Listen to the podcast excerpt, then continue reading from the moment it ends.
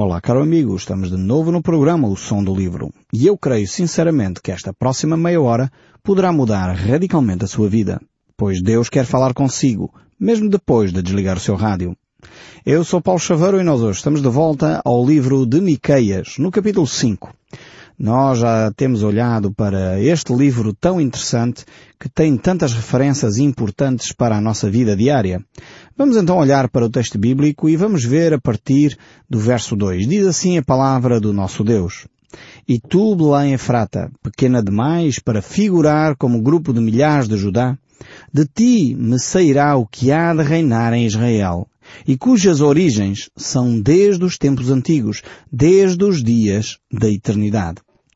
Nós já comentámos este versículo no último programa, mas é importante nós olharmos de novo para este texto bíblico e percebermos que é dele, de, deste texto bíblico, que nós vemos a promessa acerca do nascimento de Jesus Cristo.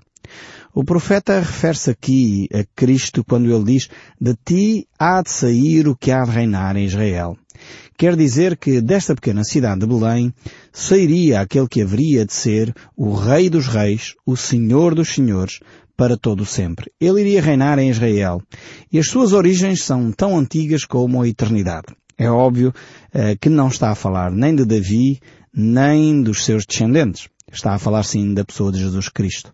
Está a falar do Messias, que é eterno. O Messias, que é Deus feito homem. E são exatamente estas referências que nos mostram como Cristo Jesus era 100% homem e 100% divino.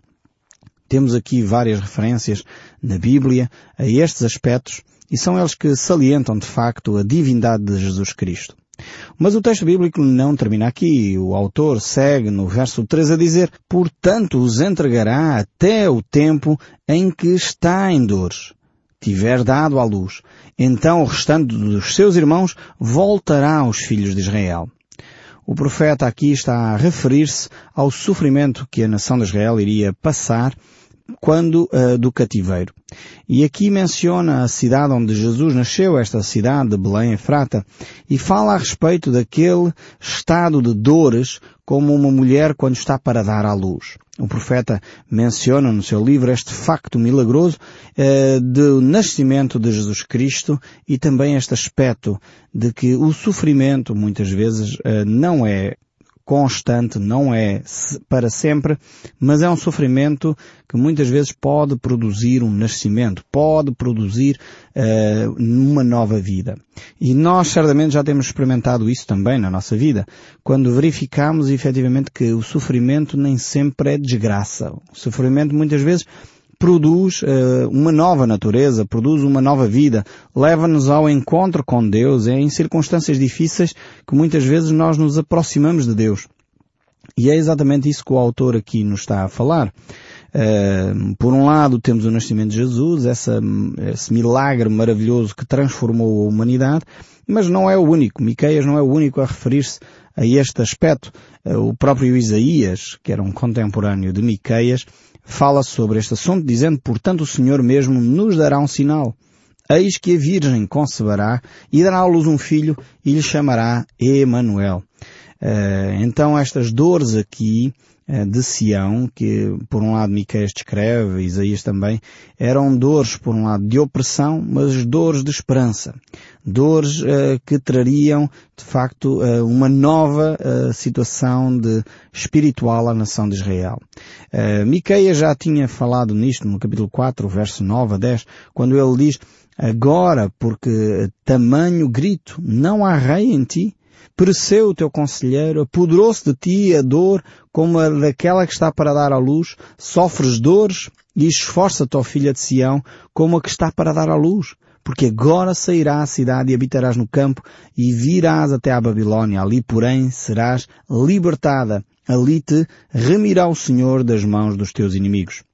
Esta agonia que Israel tinha vivido, estava a sofrer, era uma agonia que tinha a ver com aquilo que Israel tinha semeado. Israel estava no cativeiro, iria para o cativeiro, mas fruto da sua desobediência a Deus.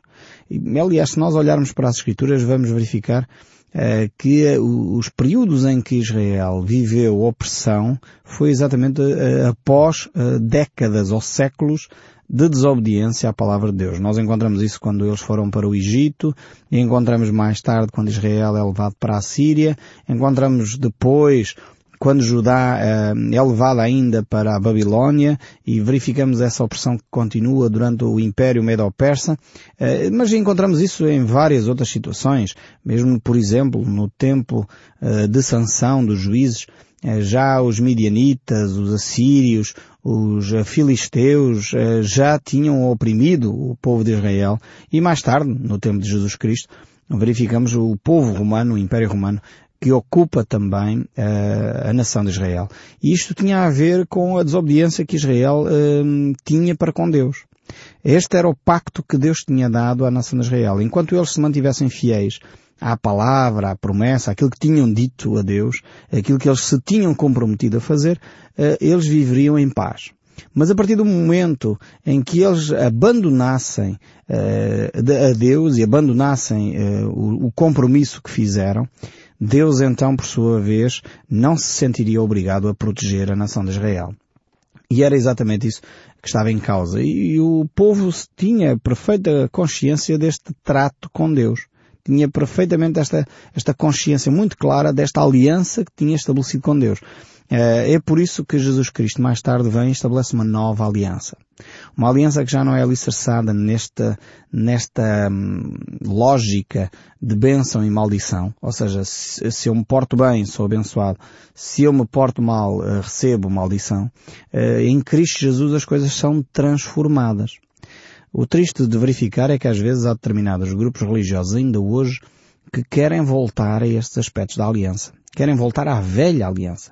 E então uh, desenvolvem ideias que parecem bíblicas, parecem ideias até interessantes, mas que têm a ver com a velha aliança e não com a nova. Uh, é na velha aliança que este pacto está estabelecido.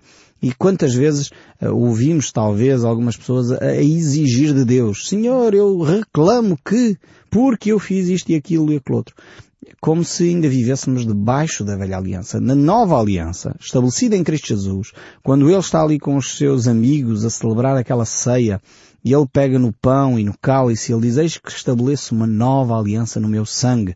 Esta nova aliança estabelecida em Cristo é uma aliança de graça. Significa que nós não temos mérito algum. Não há forma de eu reivindicar coisa alguma, porque eu não tenho direito. O que eu tinha por direito, diz o apóstolo Paulo no livro aos Romanos, era a morte. O salário do pecado é a morte. Mas esse mesmo texto diz, mas o dom gratuito de Deus é a vida eterna. Ou seja, aquilo que Deus me oferece gratuitamente, ou seja, eu não tenho direito, eu não posso exigir, mas Deus oferece gratuitamente, é a vida eterna em Cristo Jesus. E esta é a grande transformação entre a velha e a nova aliança. O povo de Israel estava debaixo desta velha aliança. E por isso mesmo Deus tinha um plano para com eles uh, e não desistiu deles ainda. Nós encontramos isso escrito pelo próprio apóstolo Paulo no capítulo 11 do livro aos Romanos. Vemos que Deus não desiste daqueles que Ele ama, seja a nação de Israel, seja você mesmo, seja a igreja. Quantas vezes nós verificamos que a igreja que se diz cristã está longe daquilo que era o desejo de Deus para nós como muitas vezes nós que somos cristãos vivemos fora da vontade de Deus. Mesmo assim Deus não desiste de nós. E nós encontramos isso uh, em relação à nação de Israel, como é óbvio. Este texto de Romanos capítulo 11, verso 25 diz assim, Porque não quero, irmãos, que ignorais este mistério, para que não sejais presumidos em vós mesmos, em que veio o endurecimento em parte a Israel, até que haja entrada à plenitude dos gentios, e assim todo o Israel será salvo, como está escrito. Virá de Sião o libertador, ele apartará de Jacó as impiedades.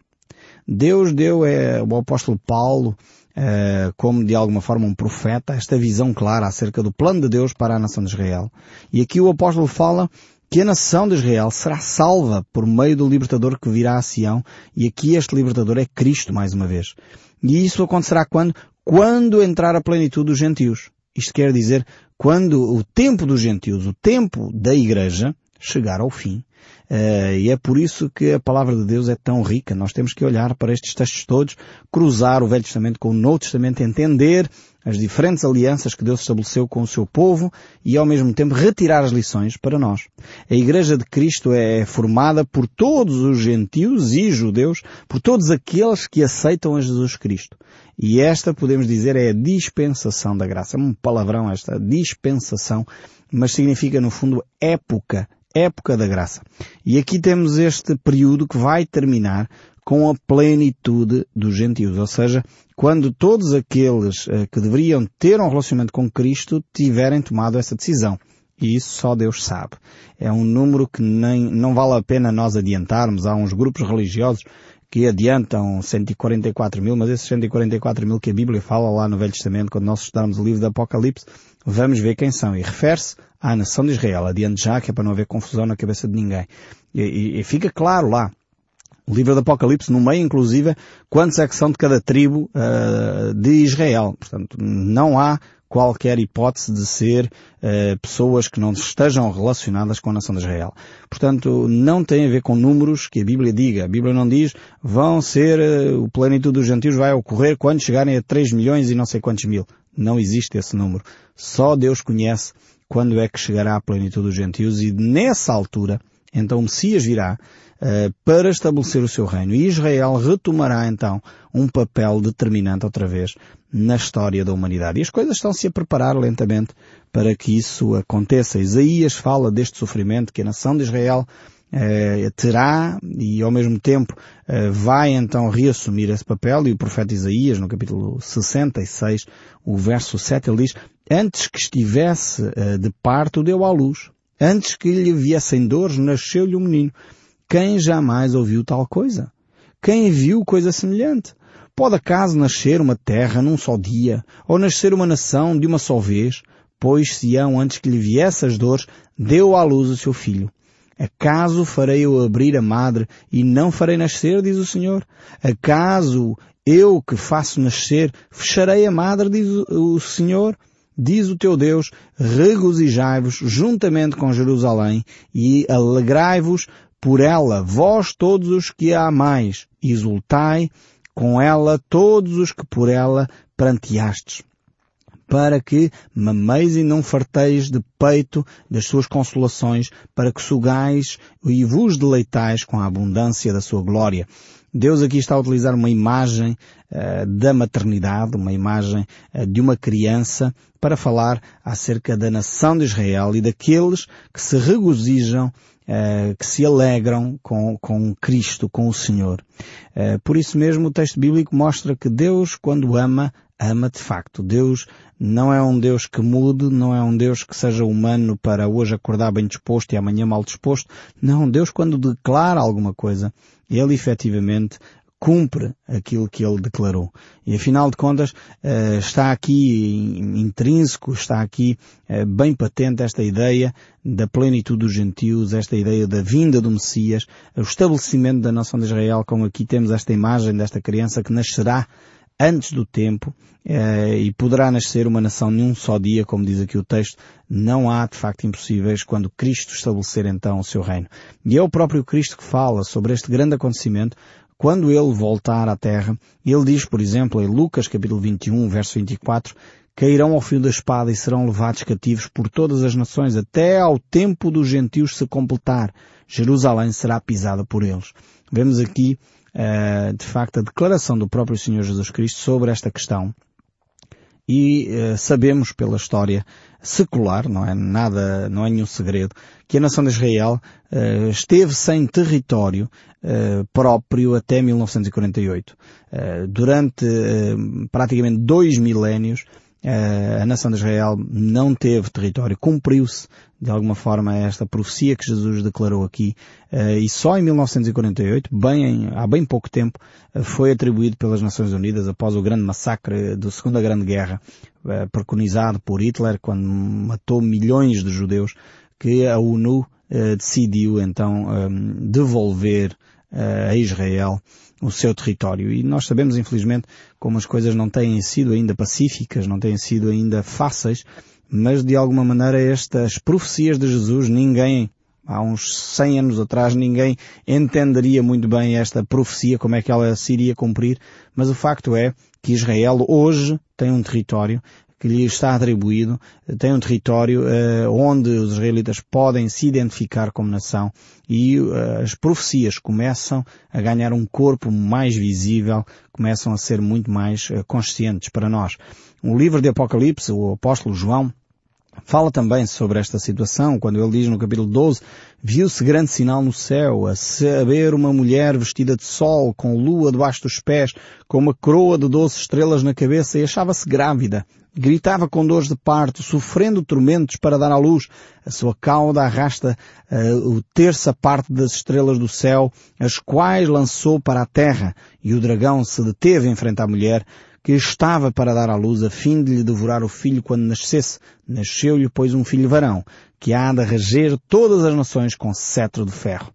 Então nós vemos aqui este mundo inteiro que sofre em agonia, aguardando a sua redenção. E o apóstolo Paulo reforça esta ideia e o nascimento de Cristo uh, surge aqui descrito no livro do Apocalipse. E o apóstolo Paulo, em Romanos, mais uma vez capítulo 8, ele diz, porque sabemos que toda a criação a um só tempo geme e suporta angústias até agora. E não somente ela, mas também nós, que temos as premissas do Espírito igualmente gememos em nosso íntimo, aguardando a adoção de filhos, a redenção do nosso corpo.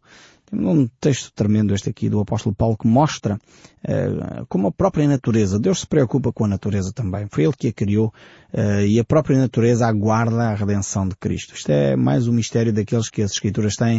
Uh, certamente um dia voltaremos a este texto, explicá-lo um pouco melhor. Quando lemos o livro de Romanos e já o estudamos, fizemos uma análise muito mais profunda sobre este texto. Mas agora temos que continuar em Miqueias, capítulo 5, verso 4. Ele diz, Ele se manterá firme e apresentará o povo na força do Senhor, na majestade do nome do Senhor seu Deus, eles habitarão seguros, porque agora será ele engrandecido até aos confins da terra. Eis aqui uma lindíssima descrição do que será o reino de Cristo. O reino de Cristo hum, não tem nenhuma semelhança com o reino dos homens que nós conhecemos hoje em dia. Não há qualquer uh, semelhança. O profeta Isaías diz assim no capítulo 61, Estranhos se apresentarão e apresentarão os vossos rebanhos estrangeiros serão os vossos lavradores e os vossos vinheteiros, mas vós sereis chamados sacerdotes do Senhor e vos chamarão ministros do nosso Deus. Comereis as riquezas das nações e na sua glória vos gloriareis. Então temos aqui este aspecto uh, claro da, do povo de Deus, uh, que será de alguma maneira aqueles que irão conduzir as nações uh, na, na, vida espiritual. Assim como a Igreja de Cristo o faz hoje, de alguma maneira, a Igreja tem essa responsabilidade de conduzir as nações a uma, uma maior Uh, consciência espiritual de quem Deus é e daquilo que Deus tem para cada um de nós. É por isso que aqui o autor Miqueias nos desafia a esta reflexão percebendo que é através do nascimento de Jesus uh, que de facto nós compreendemos uh, esta verdade espiritual. Por isso ele começa por dizer, e tu Belém, terra de Judá, não és de modo algum menor entre as principais de Judá, porque de ti sairá o guia, que há de apacentar o meu povo Israel. E o texto bíblico em Isaías reforça esta ideia quando diz como pastor apacentarás o seu rebanho. Isaías 40 verso 11 e o verso ainda 10 do capítulo 48 diz não terão fome nem sede, a calma nem o sol os afligirá, porque dele se compadecerá e os guiará e conduzirá aos mananciais de água. Temos vários, vários textos bíblicos que nos falam deste, deste pastor que cuida do seu rebanho. Eh, Davi, o grande pastor da nação de Israel, o grande rei, eh, que hum, apacentou, podemos dizer assim, a nação de Israel, é de facto um, o tipo de Jesus Cristo. Em 2 Samuel, capítulo 4, verso 2 e 3, nós temos de facto esta descrição uh, de Davi como este pastor da nação de Israel. Também o capítulo 7 de 2 Samuel, nós não temos condições hoje de ler todos estes textos, mas aqui de facto é um tipo de, de Jesus Cristo. Jesus Cristo uh, apacentará o povo, as nações, o mundo nessa altura, eh, como um bom pastor que cuida dos seus rebanhos. E por isso Isaías, no capítulo 11, e Jesus ao ler Este texto, de alguma forma, assumiu para si este texto de Isaías capítulo 11 verso 2 quando diz o texto repousará sobre ele o Espírito do Senhor e o Espírito de sabedoria e de entendimento, o Espírito de conselho e de fortaleza, o Espírito de conhecimento e de temor do Senhor. Deleitar-se-á no temor do Senhor. Não julgará segundo as vistas dos olhos, nem repreenderá segundo o ouvido dos seus ouvidos. Ou seja, Jesus vai julgar com a justiça, com equidade, vai julgar conhecendo o coração do homem. Pois, como diz Paulo, ele sendo Deus, subsistindo em forma de Deus, não julgou como usurpação ser igual a Deus, antes a si mesmo se esvaziou, assumindo forma de servo, tornando-se em semelhança de homem e reconhecido em figura humana, e a si mesmo se humilhou, tornando-se obediente até à morte e morte da cruz. Mas também Deus o exaltou de sobremaneira, que lhe deu um nome que está acima de todo o nome, para que o nome de Jesus se dobre todo o joelho nos céus, na terra e debaixo da terra, e toda a língua confesse que Jesus Cristo é o Senhor para a glória de Deus Pai. Aqui temos o nosso Senhor exaltado após a sua morte naquela cruz. E realmente cada um de nós precisa de ter esta consciência de quem Deus é. Miqueias está-nos a ajudar profundamente a tomarmos essa consciência. No capítulo 5, verso 5, ele ainda diz, Esta será a vossa paz. Quando a Síria vier à nossa terra e quando passar sobre os nossos palácios, levantarei contra ela sete pastores e oito príncipes entre os homens. Vemos aqui esta paz que Deus estabelece na nação de Israel. É uma paz que não tem a ver só com o aspecto exterior é de facto uma paz que Deus estabelece por Ele próprio. E muitos textos como Isaías 9, eh, Efésios 2, eh, Colossenses 1, são textos que nos referem, fazem referência a essa paz interior que Deus pode dar. Depois temos aqui a referência à Síria, que era um dos principais inimigos da nação de Israel, e diz aqui que sete pastores e oito príncipes, uh, de alguma forma falando da perfeição, uh, poderiam simplesmente proteger a nação. O verso 6 diz, estes consumirão a terra da Assíria e a espada e a terra de Nirod dentro das suas próprias portas. Assim nos livrará da Assíria quando esta vier à nossa terra e pisar os nossos termos. Aqui Nirod fala da Babilónia, e realmente Deus desafia a nação a, a ficar tranquila, em paz, porque o próprio Deus protegerá esta nação. E esta é uma promessa tremenda que Deus quer que cada um de nós possa desfrutar no nosso coração. Porque, como diz o nosso Senhor, Ele deixará a sua paz sobre nós e não deixará como o mundo a dá. A paz de Deus vai exceder todo o nosso entendimento, todas as circunstâncias e essa paz de Deus vai guardar os nossos corações para sempre. E é isso que Deus quer para si também. E eu espero sinceramente que o som deste livro continue a falar consigo, mesmo depois de desligar o seu rádio. Que Deus o abençoe ricamente e até ao próximo programa.